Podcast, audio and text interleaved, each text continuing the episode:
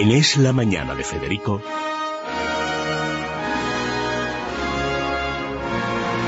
Preguntas a la historia con César Vidal y Federico Jiménez Los Santos. César, muy buenos días. Muy buenos días, Federico. Hay una buena información en Libertad Digital sobre el aniversario de Normandía. Sí, sí, sí. Pero como pasa siempre, en lo que se llamó el día más largo, eh, casi lo más interesante es ver cómo se llegó a lo que luego sucedió, porque así siempre las grandes operaciones históricas o operaciones militares que tienen una trascendencia política, bueno, nada menos que el desenlace de la Segunda Guerra Mundial. Sí, en buena medida. Bueno, pues eh, cómo se llegó a ellas, qué pasó, si hubo problemas, si había otros planes, si, si había otro Normandía, que no era Normandía, etcétera. ¿Por dónde van la pregunta? Pues es curiosa la, la pregunta que formula desde Madrid eh, nuestro oyente, Lorenzo. Habla de esa conmemoración del desembarco aliado en Normandía. Dice que en cierta ocasión él escuchó que la operación estuvo a punto de suspenderse debido a unos crucigramas y quiere saber qué hay de cierto. Es verdad, es verdad. La operación no, no es que estuviera a punto de suspenderse, pero sí que hubo un, un dedo gélido de inquietud en el alto mando aliado a causa de unos crucigramas. Es decir, el desembarco en Normandía se preparó muy bien, estuvo unido a una serie de factores que nunca se habían producido. Por ejemplo, es la primera vez que se utilizó la predicción de mareas. Y de hecho había un matemático británico que se llamaba Arthur Thomas Dudson que tenía, había elaborado unas tablas de mareas y gracias a ellas finalmente se estableció el día 5 originalmente y luego por el mal tiempo el 6 de junio ya decidieron que más allá del 6 de junio no lo podían retrasar. Es una operación que estuvo muy unida, en eso hay paralelos en la historia pero es verdad que en el caso de Normandía se esmeraron mucho a operaciones de intoxicación para que de alguna manera creyera el alto mando alemán que el desembarco se iba a producir por otro sitio. Una de esas operaciones, que fue la de intentar que creyeran que el desembarco iba a ser en Calais, estuvo vinculado al espía Garbo, que era español y que seguramente era un doble agente, o sea que, quiero decir, o, lo que hubiera sido, pero muy posiblemente fue un doble agente. Era en lo que parecía, además ves el mapa y era el es lo más lógico porque era el lugar más corto.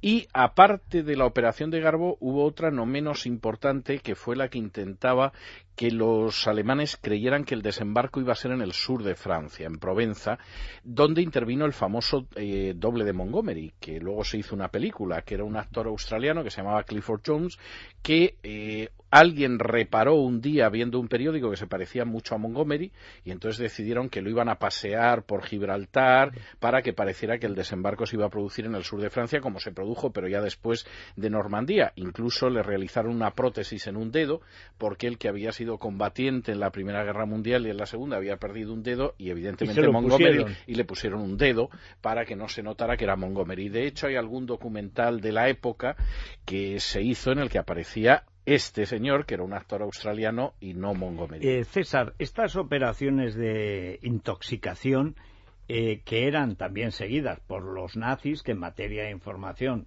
estaban muy bien preparados, pero siempre se ha hablado de que había dos elementos en los nazis, uno el elemento, digamos, científico, y que era el de ver la guerra de información, desinformación, que ellos en realidad copian de los bolcheviques, como otras cosas, y luego la parte esotérica, que no esperaban que fuera a haber un tal, que Hitler no creía, que estaban eh, preparándose a ver cómo las estrellas, la conjunción astral. No, Hitler confiaba mucho en sus astrólogos, lo cual desesperaba de manera bastante razonable a muchos de sus generales, sobre todo a medida que se vio que la guerra se perdía. Es decir, hubo, hubo decisiones que se tomaban sobre la base de lo que los astrólogos de turno aclaraban.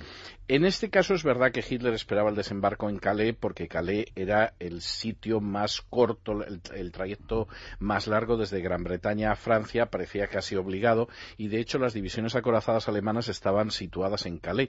Con todo y con eso, el desembarco en Normandía mm, hubiera podido acabar malamente si hubieran despertado a Hitler de la siesta. Es decir, otro de los problemas que impidió enviar los cuerpos acorazados alemanes fue el hecho de que nadie se atrevía a despertar a Hitler y se fue produciendo el desembarco sin que llegaran unas tropas que hubieran podido ser fatales. Hay que tener en cuenta que simplemente en la playa de Omaha, que era la playa más importante donde desembarcaron los norteamericanos, se planteó la posibilidad de reembarcar porque no había manera de romper el frente. Es decir, entre otras cosas, porque el mariscal Rommel, que era el que había fortificado toda la costa del Atlántico, tenía muy claro, a diferencia de su sucesor, de su, perdón, de su superior, que era von Rundstedt, que o se contenía los aliados en la playa o ya no iba a haber los contuviera.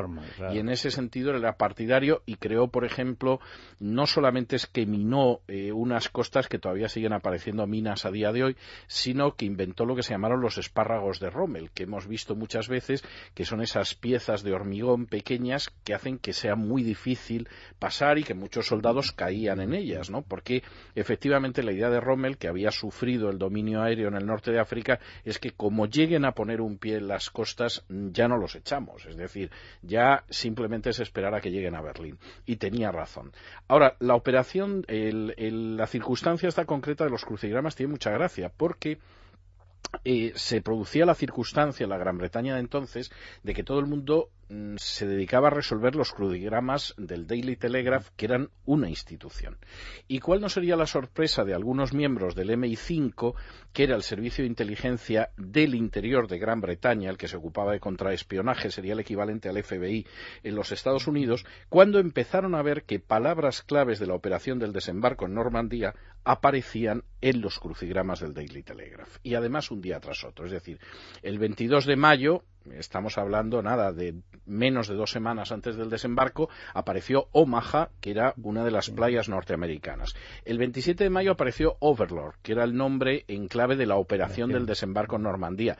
El 30 de mayo apareció Mulberry, que era el nombre clave de los puertos flotantes que se iban a utilizar para poder desembarcar más tropas y más material de guerra una vez que hubiera una cabeza de puente en Normandía. Y el 1 de junio todavía apareció Neptune o Neptuno, que era el nombre en clave del apoyo naval. Claro, eh, También la, inquietud que se produjo en el MI5 fue tremenda y a tan solo cinco días del desembarco en Normandía fueron a buscar al señor que se dedicaba a elaborar esto que se llamaba Leonard Doe, que era, aparte del que escribía los crucigramas, pues era el director de una escuela que se llamaba Strand y estaba en el sur de Londres.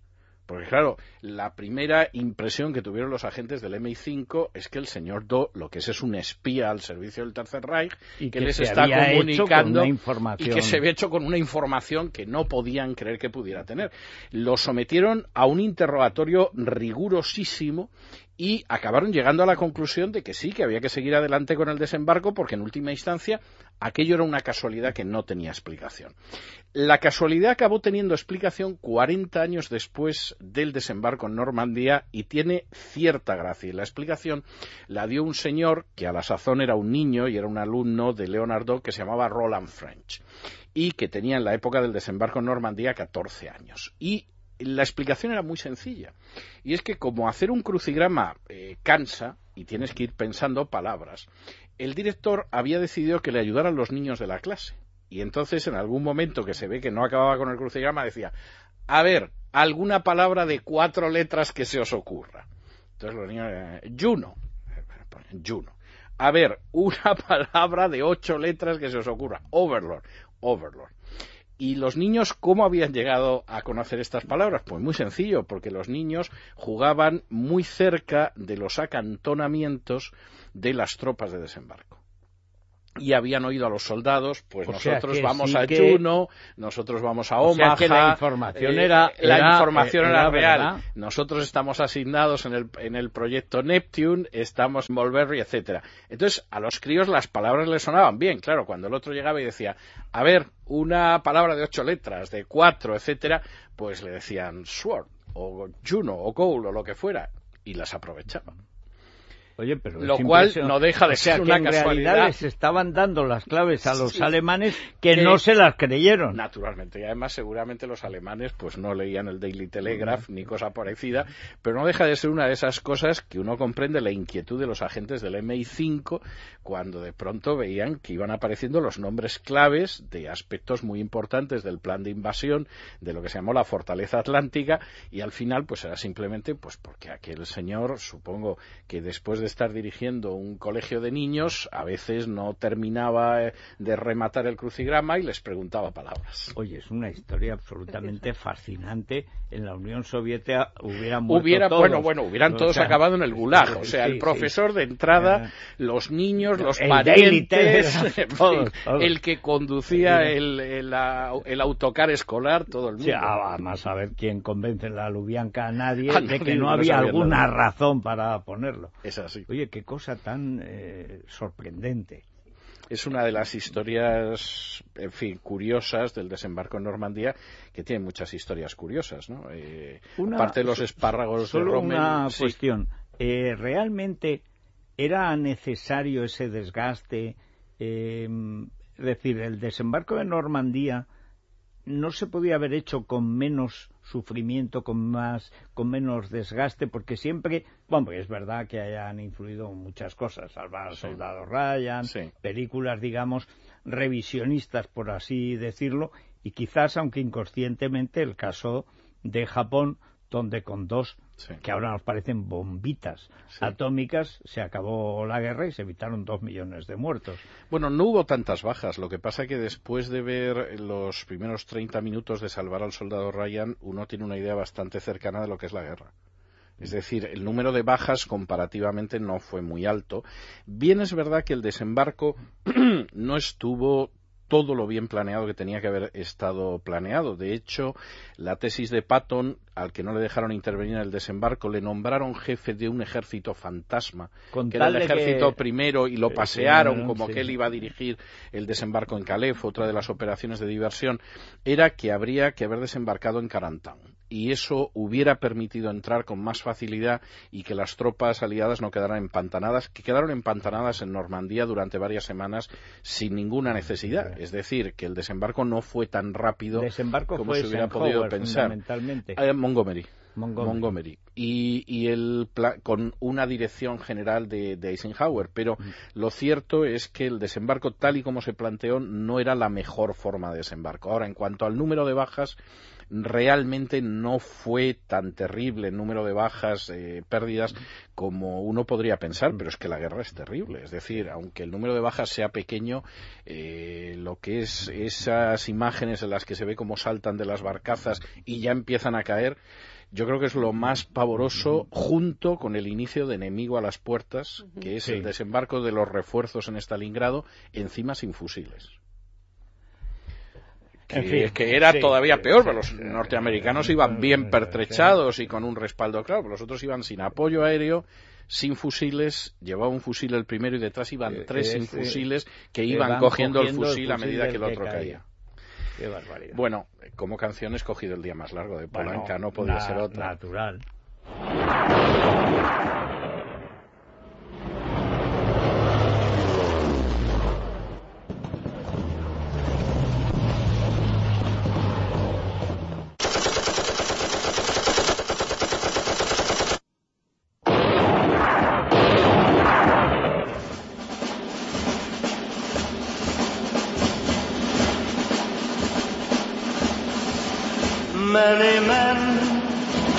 As soldiers.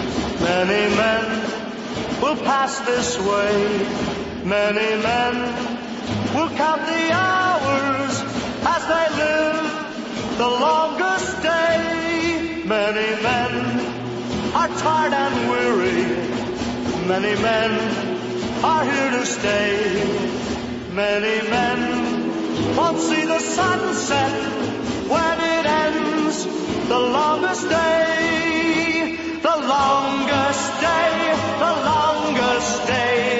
This will be the longest day, filled with hopes and filled with fears, filled with blood and sweat and tears. Many men, the mighty thousands, many men to victory, marching Uh, on. man, man. Y de tanto.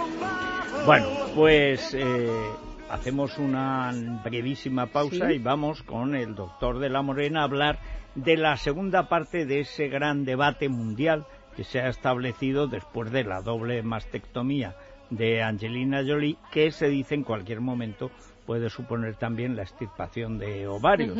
También en esto dos escuelas, la europea y la americana, más intervencionista, más conservacionista, y luego las, las patologías de la desinformación o de la información hipertrofiada, los que nos contaba el doctor eh, López Sancho el otro día.